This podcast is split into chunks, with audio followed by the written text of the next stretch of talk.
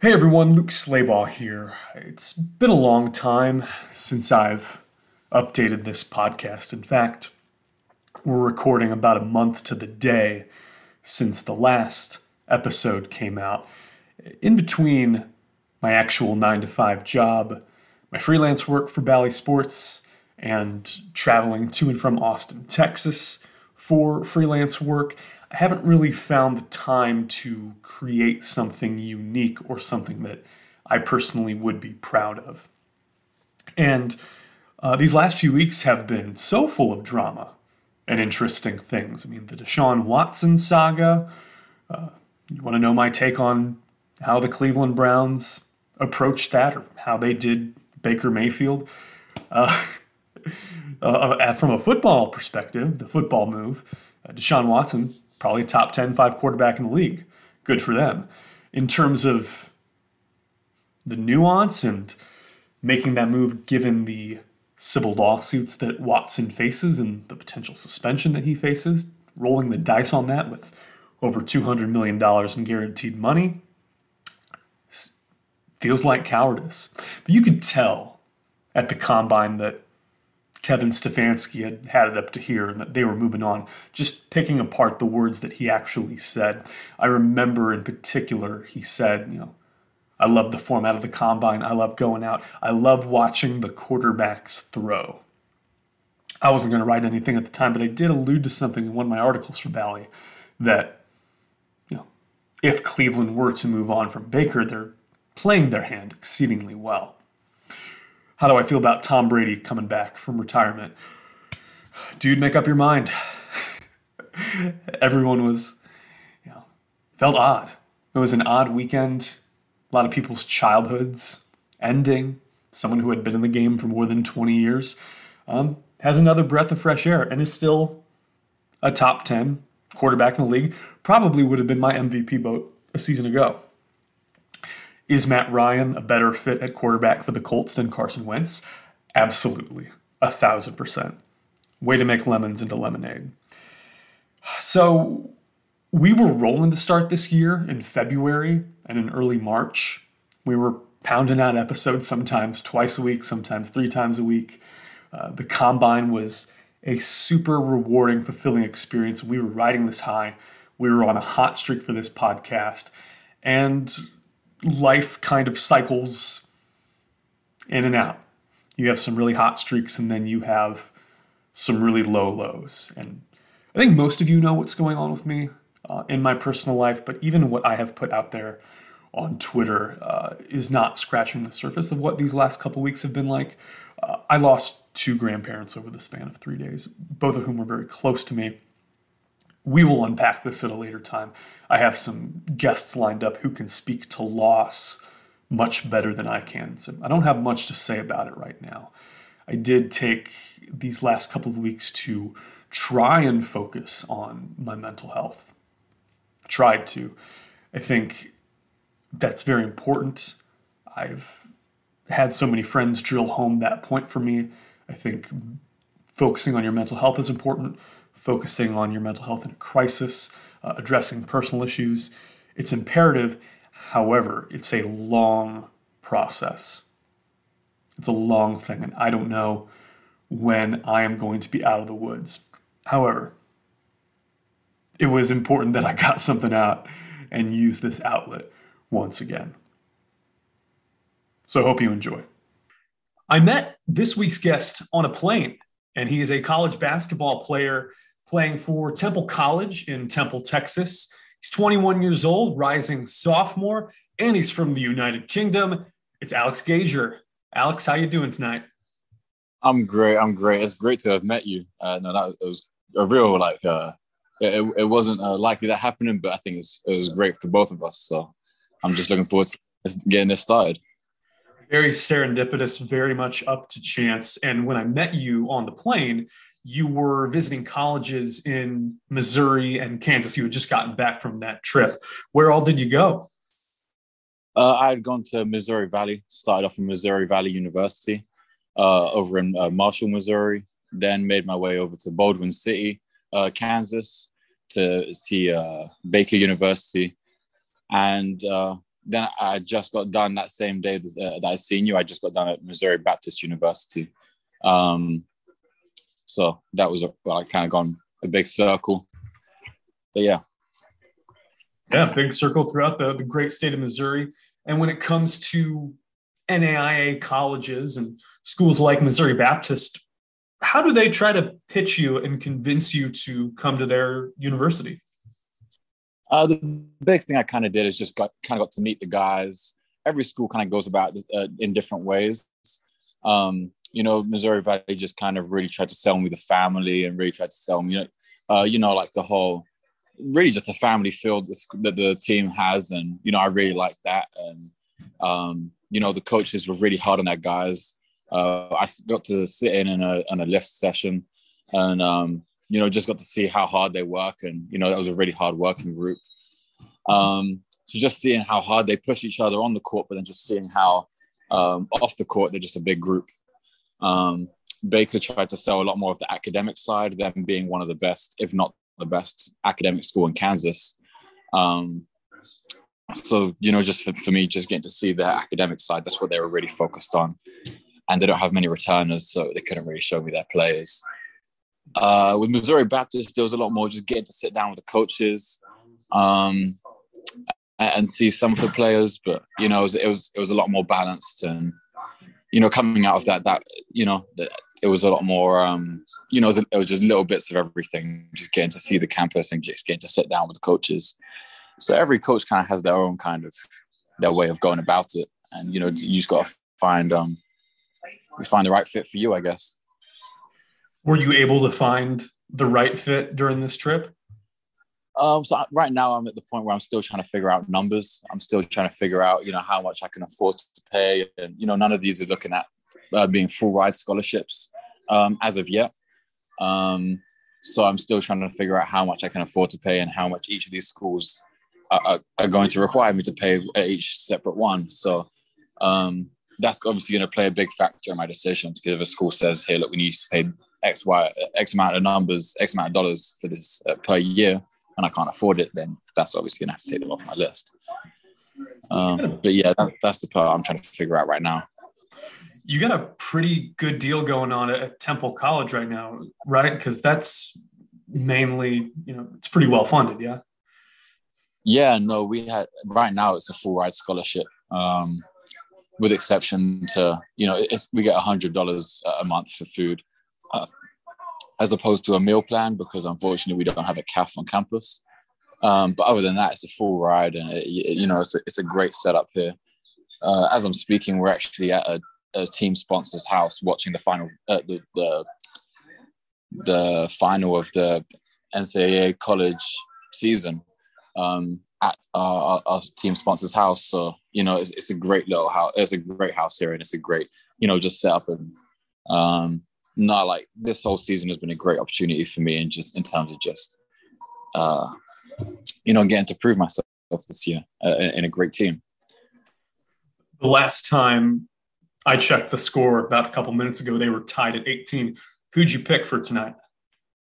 Man, I'm the type of guy, I love me an underdog. And with North Carolina being the 8th seed, I kind of have to go with them. I love North Carolina. I love the hustle they're playing with.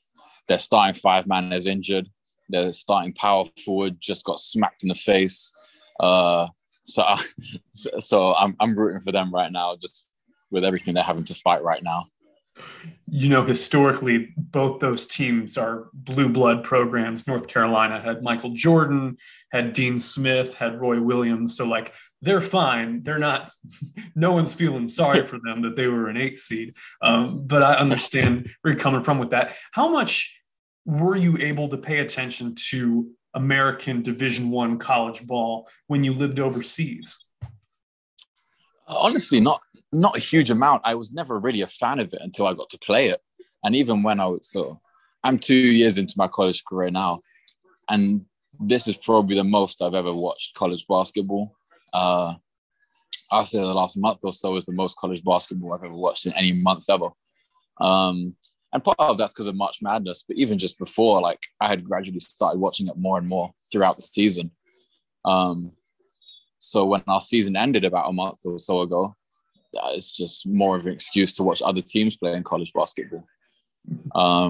So no, I just love watching college ball, and honestly, like, just getting to see these high level teams compete is just awesome. And obviously the time zone, being in the UK, it was a lot harder to kind of get a good night's rest, but also watch, you know, these games that are starting at 2 a.m. for me over there.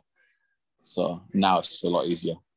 You're very lucky to live in a city that's between Waco, Texas, and Austin, Texas, because you've got two pretty darn good Division I schools sandwiching you. And you mentioned that you've gone to Baylor several times and watched some games just on trips with your teammates. What do you try to get out of those experiences? The main things that I try and get away are just kind of almost like small reads that you only notice in specific situations. So like, I watched this possession that's happening right now. There's a ball screen. So I would look at the specific instance of, you know, why they're doing everything that's happening. So every step that a player makes on the court, I'm trying to pick down. I'm trying to notice every step they're taking and why they're taking that step, and, you know, every intent that's behind a shot fake, a ball fake, a jab step. I just try and pick not only what they're doing, but why they're doing it, so that I can add that to my game, and so that I know when I see that same, when I'm in that same situation that they're in, I can just add that to my game, and I can add that read, and even just go away and work on it before I even see that situation in the game. Just, you know, tomorrow I might see something that I'll see now, and tomorrow I'll go to the gym and work on it. You know, just to make sure that I have that ability if it ever comes to it in a game situation. Mm-hmm. When do you become comfortable with applying something new to your game and then demonstrating it for either your coach or another coach and getting their opinion on it? I mean, honestly, it's kind of at the point where you just got to have confidence in yourself. And if, you know, if you try and make a move, you got to know that in a competition setting, if you're going to make a move, it has to be because you think you have the ability to make that move. You can't just go out there and make moves that you don't know you can make. And if you do, you're most likely going to turn the ball over. And so, you know, like, obviously everyone's a victim of that sometimes. Everyone's going to try new stuff. And, you know, sometimes you just, you know, people mess up and they turn the ball over as it is. So, you know, you just got to try and stick to your game and try and limit the amount of turnovers you have and limit the amount of mistakes you make. You came off very astute on the plane. You've got this commitment to learning and trying to get better. Your basketball career is still alive. You still have chances to move up and move on to as high a level as you can physically make it. Where does improvement need to start for you to make that jump to either NAIA or an NCAA Division II type of school? With me, I'm always just trying to learn. So, I mean, we spoke briefly on the plane and just about how I got my attitude of learning and, you know, always wanting to be better. So I told you a quick story. I'll repeat it just, you know, for everyone listening. Just my mom always told me when I was younger, just to always, you know, there's no point in trying to do something if you're not trying to be the best at it. And, you know, like, to myself, like, I know that I have my challenges. Like, I'm not, you know, I'm a 6'8", relatively skinny white guy from London, England. I'm going to have some physical limitations. Like, I'm not the quickest guy on the court. So what do I know? Okay, so as a slower guy, I have to think faster. I have to process the same stuff that everyone else has to process, but I have to do it quicker. And I have to try and find ways to maybe cut corners. So where guys, say I close out to the corner on a late rotation, if I sprint right at the guy, he's going to be able to beat me baseline. But if I make a slight turn in my cut and close out to him straight up, I'm able to contest the shot and also take away the drive. So, you know, it's just stuff like that, and just trying to find ways where, you know, I can keep my advantage with my length but not lose my advantage with my speed. And just trying to find ways that, you know, like, I have to read the game differently to a quick, smaller guard, because me and him, obviously, he's smaller than me, but he might be quicker than me. So not only trying to make the right read, but make the right read for me in my situation. So yeah, I hope that answered your question. You did. You also mentioned that mindset that your mother gave you was kind of motivating, but where does that commitment to improvement have to stop before it gets, overwhelming or unbearable? Yeah, no, it definitely gets to a point sometimes where, I make a good move or and whatnot. Like I might come out the game and have 3 buckets in a row, and then the fourth time I'll miss a layup or, I'll make a play that, I could have done something better. Even if it's not a bad result, even if it's just something that I recognize a bit late, I'll get annoyed at myself, and it will show to my teammates, at least the people who know me. It might not show to the outside people and just the fans, but my teammates will be able to know, like, hey, look, Alex, you need to get out of your head right now. We need you back in this game. Like my teammates have been great with that this season and just kind of holding me accountable and making me, helping me get like a mental recheck. But no, it definitely hurts. It definitely means like I'm overthinking the game sometimes. But no, as long as my teammates allow me to kind of play my game, and then also kind of, how do I kind of say this? Like, kind of just go out there and just figure plays out on the fly. Just figure everything out on the fly. And, most of the time I'm going to get a play right, but if I don't, I just got to try and not think about it too much, which has been my biggest problem so far. Mentioned there was someone you were close with, either in administration or in the athletic department, that was kind of a rock for you in keeping things in perspective, and someone you talk to every day. Do you mind expanding on that just a little bit? Yeah, no. So I remember telling you, actually, it was DJ. Her name's DJ Bailey, and she's an older lady. She's our athletic advisor, and she doesn't love to. She doesn't love everyone knowing this, but no. Men's basketball at Temple College, that was her favorite sport, and she loved us, and I like to think I was her favorite player on the team. So she, like, after every game, she recognized that, man, I could have a game where I had 13 rebounds and 14 points, and a very, very solid game for myself, and she would say, Alex, this was a great game for you, this was the best game this season. And every time my response was always, no, it wasn't. This was a bad game. Because I'm always thinking about all the bad things I did, or even just the things I could have done better. But she would always run up to me after a game and she would just say, Alex, this was a great game for you. Alex, this was your best game of the season. And for me, it was just great hearing that. It was just great to know that not only does my team have that confidence in me, but just the people on the other side of the sideline.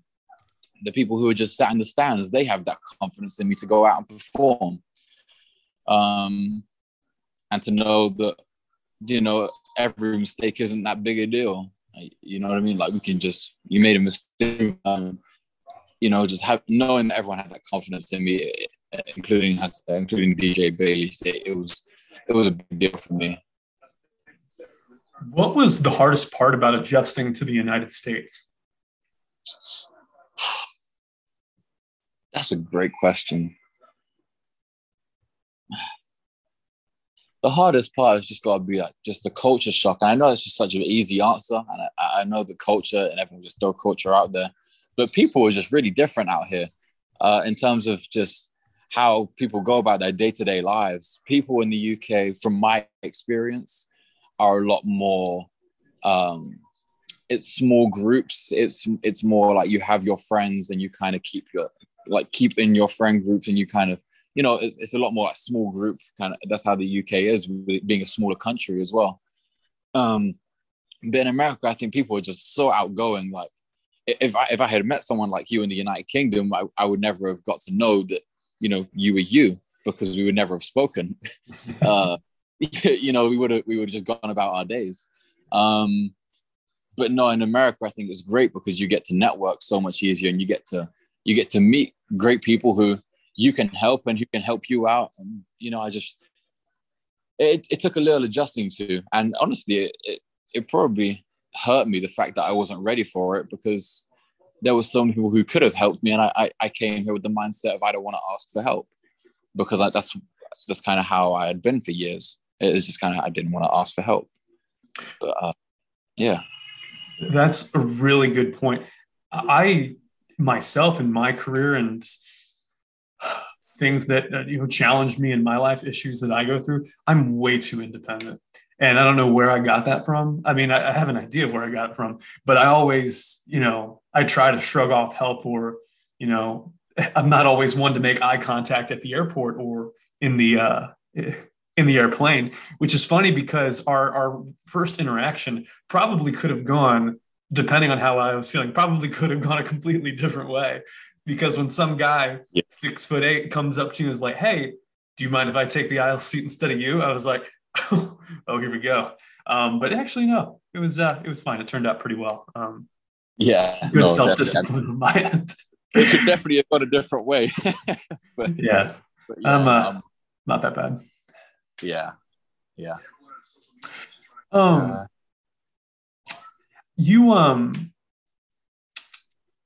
You started off in Pueblo, Colorado, Colorado State University, Pueblo. And before that, also, you played in Iceland, correct? So you're pretty well traveled in your career. Could you just expand a little bit on how you got to this point today and how you ended up in Temple? Yeah, no. So I played in the United Kingdom until I was around 18 years old.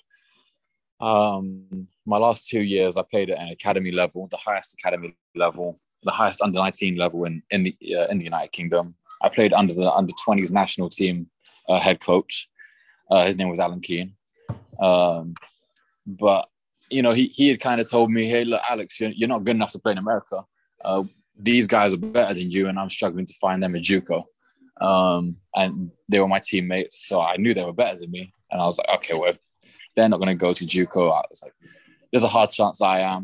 And then that summer, just by chance, just because I love playing basketball, I was like, okay, I'm going to go to this camp in Portugal. It was a basketball camp, lasted a week long. And it was, I just kind of wanted to go there for fun and just play basketball for a week.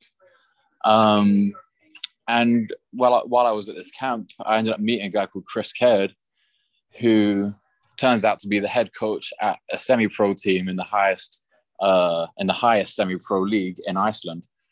And he's like, "Hey, look, we need my under-20s and my men's team needs a big man who has the versatility and the size and the athleticism that you do have." And he said, "Hey, look, we need a guy like you. And basically, if you spend a year with us, I'll do my best to get you sent off to an NCAA or NAIA, just a school somewhere in America, and get you that full-ride scholarship that you're looking for." And sure enough, I went to him for a year, had a pretty decent season. And he got me connected with the head coach at CSU Pueblo. So I went to CSU Pueblo. Didn't have an amazing year. I hardly played much. It wasn't really a great fit for me.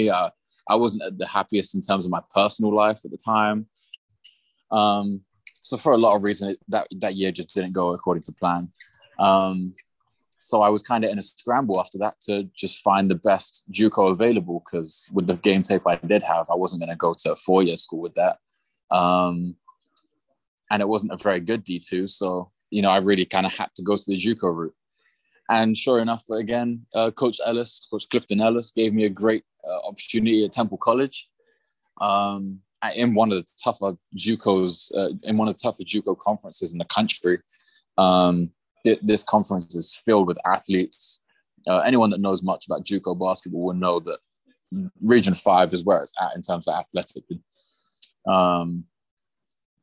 So, I had a great season here. I was able to shoot the ball a lot as a stretch four man, at the start of the season, pre-conference. And then as we kind of got into conference, I just started in practice playing a lot more aggressively in terms of on the inside, and just, I don't know, something just clicked in terms of how I was playing on the inside and playing on my, like, attacking from the post and finishing around the rim, even just passing around the rim and just passing out like to open shooters. So coach was like, okay, we're going to get him a lot more looks in that situation. And I ended up playing a lot more center minutes in conference. I don't think I played a minute of power forward, despite the fact I showed I could shoot the ball before conference. But I felt that that would help us win more games, and it did.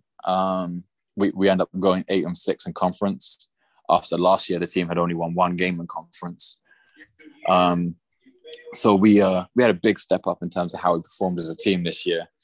And I kind of got to show that I could be effective at the power forward position as a shooter and a versatile wing player.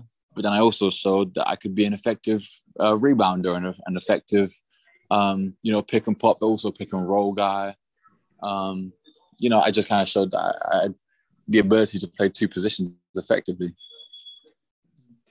Where are you able to demonstrate your versatility best, at the 4 or the 5?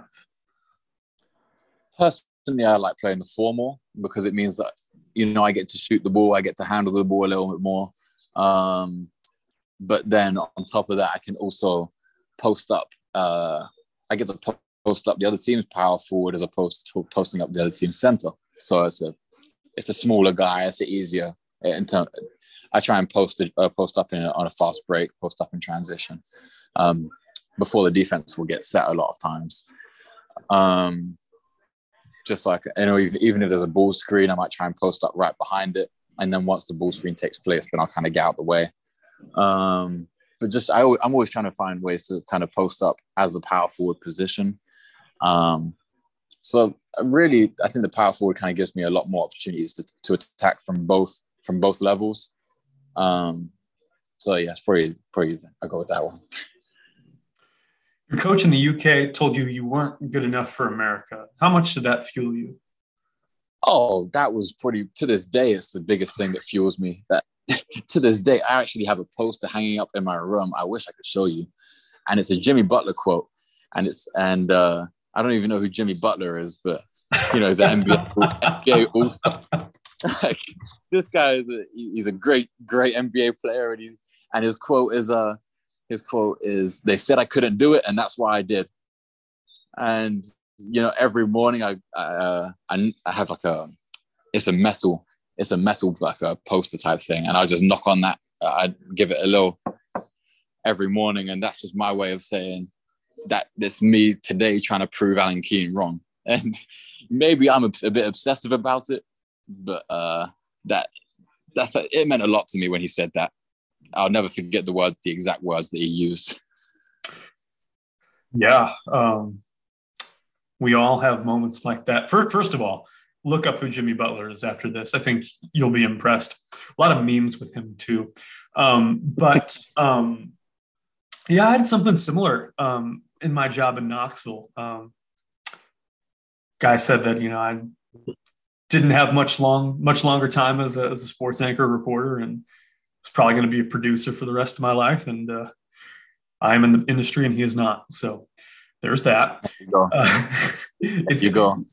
Living well is the best revenge. You don't even have to be petty about it. You just have to state the facts and do your job. Exactly. They say you can't do it, so you do it.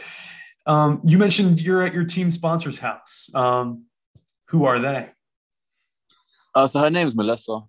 She just has a lovely family here. I think they have about 5 kids. Husband here. They have 2 dogs. These dogs keep coming over and playing with me as I'm talking to you. And they have a cat that's just walking around as well. I'm not much of a cat person, so I think it can tell because I can't find it now.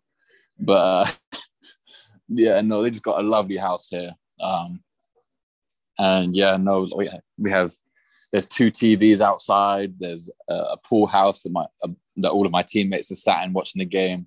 And then in the house, Melissa and her family are watching the game right behind me. So it's a lovely setup. Mm-hmm. What is the most important quality you are looking for in an ideal fit for your next school? Somewhere I can get my master's. That's a very easy one for me. I want to make sure I'm set up after basketball. I've seen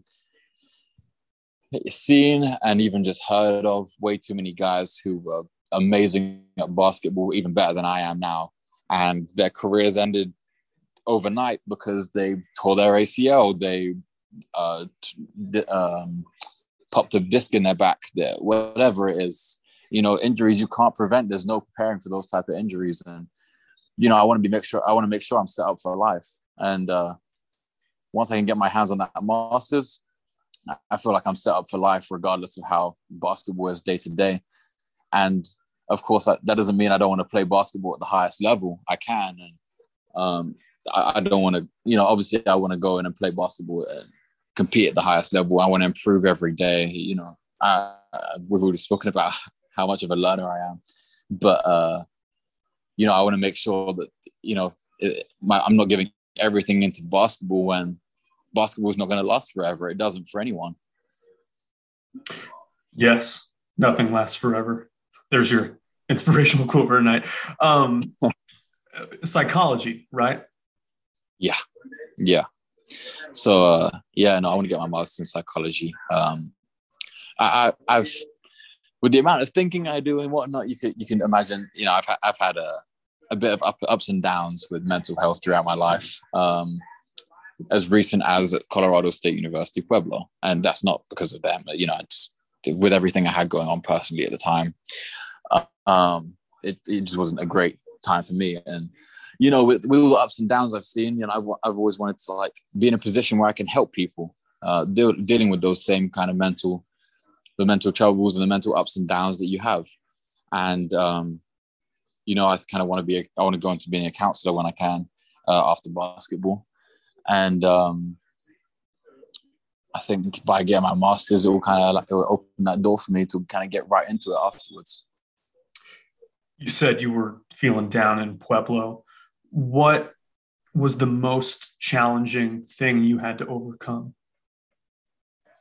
Probably just I was going through a shooting slump, and then that kind of just fed into everything. But then also at the same kind of time, like, within a week, I had chipped my tooth, so I had to get a fake tooth. And then we had our dog put down back home. And then I wasn't shooting the ball great. I wasn't playing a lot of minutes.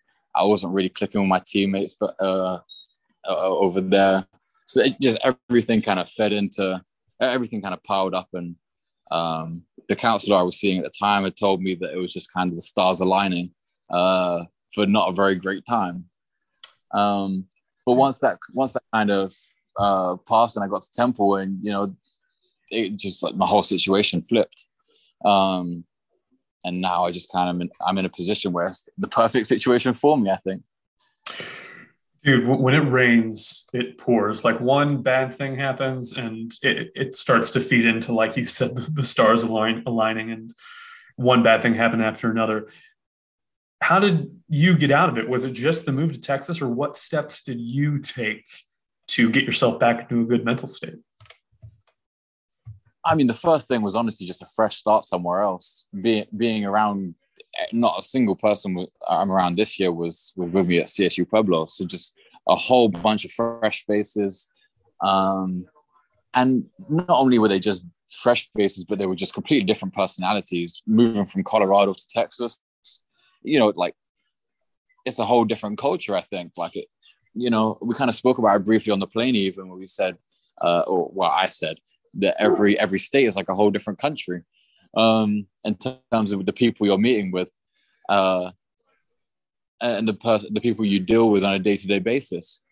So, you know, I think Texas was just more, it was just a better fit for me. I always talk about fit, and, you know, Texas was just a better fit for me, I think, in terms of lifestyle. You said that Texas and Colorado were the two best places you visited. Maybe I asked you if it was most beautiful. You still stand by that? Oh, definitely. Well, in terms of just the beauty of a state, Colorado's, in terms of what I've seen in the United States, Colorado's probably the prettiest state I've seen. The mountain ranges, the sunsets. Colorado's got to be the best for me, I think. It's fun. Everyone's moving to Denver. Everyone's moving to Austin. Yeah, it's been about 30 minutes. How are the Tar Heels doing? Oh, they're killing it. that halftime just went, and it's 40-25, I believe. UNC? No, I'm loving it. Yeah, UNC is up right now. Oh my goodness! I covered. Yeah, they're killing it right now. When I left my teammates, and I think we were down 3. I'm supporting the Tar Heels right now. I love me an underdog, and so I'm loving this. I can't wait to go rub this in my teammates' faces, because all of them except one of them, they wanted to say go with Kansas. I don't know how many people in Texas would be rooting for KU. I went to the University of Missouri, so I'm not allowed to affiliate with Kansas things. It's a fine university, but Brady Manick, I covered in college. He went to Oklahoma for his undergrad. He transferred to UNC this past offseason, and he has been as advertised. And that one guy has a double-double at halftime. That is incredible. It was 18-18 when we started this podcast. Yeah, no, I mean, it's a great game. One thing I've noticed is just Manning is everywhere. And I think the fact that Baker, the big guy for North Carolina, is just the fact he's even trying to play with his ankle. With his ankle hurting the way it is right now, and it's clearly affecting how he's playing. But the fact he's trying, I think, is giving his teammates energy. And you can really see his guards being more aggressive, and his guards trying to take a bigger load of the offensive. A bigger load on offense, just because he's not going to be able to give the same kind of production as normal, and they're recognizing that. Dude, I mean, that's going to go up there with some of the best, like, all-time injured / sick games. Like, you got Michael Jordan's flu game. Joe Montana, a quarterback for the 49ers, had a flu, or actually no, he was with Notre Dame when this happened, had a flu game. But no, playing on a wonky ankle is incredible. Hopefully this isn't a freezing cold take and we wake up and this podcast posts and KU came back, but knowing our luck, maybe it will happen. Oh man. Well, Alex, what else would you want people to know about you? Man, just that I'm a learner. We kind of spoke about this before, like before in this podcast, but just I'm a guy that's always trying to learn. And if anyone happens to know any coaches and listens to this and knows any coaches that at any level, I'm open to anywhere. Like, I'm talking NAIA D3, D1, D2. I'm actually pretty opposed to D1 more than any other level, because I know that I'm probably not going to play as much at D1 level. And, I want to be a part of a winning team. And I don't mean sit on the bench for a winning team. I want to play on a winning team. And, I kind of think that, if anyone's able to kind of say the name Alex Gager to any kind of coach and just say, hey, look, this guy wants to get his master's, and he's going to learn. He's going to give you everything he has in him, and if it's not enough, it's not enough. You know what I mean? But I'm a guy that's going to try and give you everything. And if anyone is able to help me out, like, please do. Yeah, that is one thing I really liked about you. You're a networker, and you are not afraid to shoot your shot and slide inside these coaches' DMs. What success have you gotten out of that strategy? Well, I mean, my whole kind of routine is I kind of every night I'm on these podcasts on Twitter. There's a guy called William Payne. He's the guy I follow the most. And I just kind of go on his spaces or any other spaces of guys that he might follow and whatnot. And I'll go into the podcasts. I'll follow every coach in the podcast, regardless of level. Like I said, I'll just follow them. If I really like their school, I'll send the coach a message right away. But if I don't really know much about the program, which is the case most times, then what I'll try and do is I'll just wait and see if they follow me back. And if they follow me back, then I'll send the coach a message and say, this is my play style, this is my GPA, this is my height, weight. This is everything that they need to know about me in a relatively short message. And I just try and get my name out there as much as possible, and I've been pretty successful with it. I've got some very good NAIA looks so far, and a couple interest from some D2s as well, and some D3s as well. Actually, some very good D3s. So, like I said, just trying to put my name out there as much as possible. And I've been relatively successful, but, you know, I'm not committed anywhere yet. So I want to try and continue to put my name out there until I am. Alex, you're super engaging on the plane. That was a great heart-to-heart we had. I was tempted in the moment to just pull out my microphone that I had right there and just knock it out in between the aisle seats there. I don't think the flight attendant would have cared much for that. But I tell you, we're going to get you there somehow, somewhere, wherever you want to be. We'll get you there, or you'll get yourself there, and we'll be cheering from the sidelines. Appreciate that. You know, I appreciate that. I appreciate your time. Well, Alex Gager, 21 years old. Thank you so much. Best of luck in your next endeavors. Thank you. I appreciate you. And that was the podcast. Thank you so much to Alex Gager from Temple College joining the show. If you liked this conversation, if you've gone back and liked some of our coverage from the Combine and before then, please like or subscribe to this podcast, share it, and we'll see you as soon as possible.